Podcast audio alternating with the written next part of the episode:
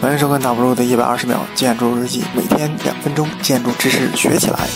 更多节目扫描二维码关注公众号“设计师大不 u 节目首播关注微博“一百二十秒建筑日记”。本节目由巅峰建筑学社、巅峰留学联合赞助播出。Hello，大家好，欢迎收看今天的一百二十秒建筑日记，我是大家的老朋友大不 u 那么我们今天的主题是框架结构。那什么是框架结构？那么框架结构是由梁和柱以钢筋相连而成，构成的承重体系的结构，即由梁和柱组成框架，共同抵抗使用过程中出现的水平荷载和竖向荷载。那么框架结构的房屋墙体不承重，仅起到维护和分隔的作用。那么看起来很拗口，对不对？那么我们简单粗暴的分析一下，那么什么是框架结构？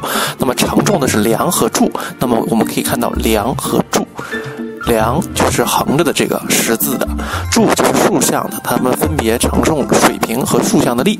那么其实就是力的传传递，就是从上往下，先传到梁，再传到柱，柱再传到地基。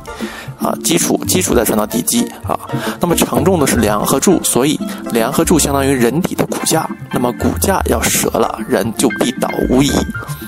那么勒克皮耶的建筑新建筑五点完美的诠释了框架结构。那么底层架空、自由立面、横向长窗、自由平面和屋顶花园，这些都可以是。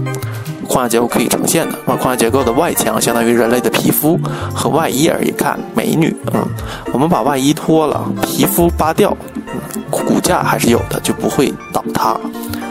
那么内内隔墙呢，只起到分割空间的作用。我们可以把所有的内墙全部拆掉，所以你买房子的时候，有些墙是可以拆掉的，但是承重墙切勿拆掉。那么它的优点是分割灵活，空间分割灵活，自重轻。像过去的古建筑就非常的沉重，容易倒塌。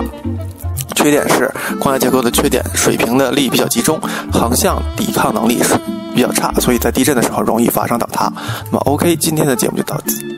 欢迎大家关注我们的新书《巅峰建筑快题设计实力教程幺五零》，由呃魏延武和国际建筑声乐大师康健老师啊双重推荐。也欢迎大家关注我们的新浪微博“一百二十秒建筑日记”，加入我们的讲座群。好了，拜拜。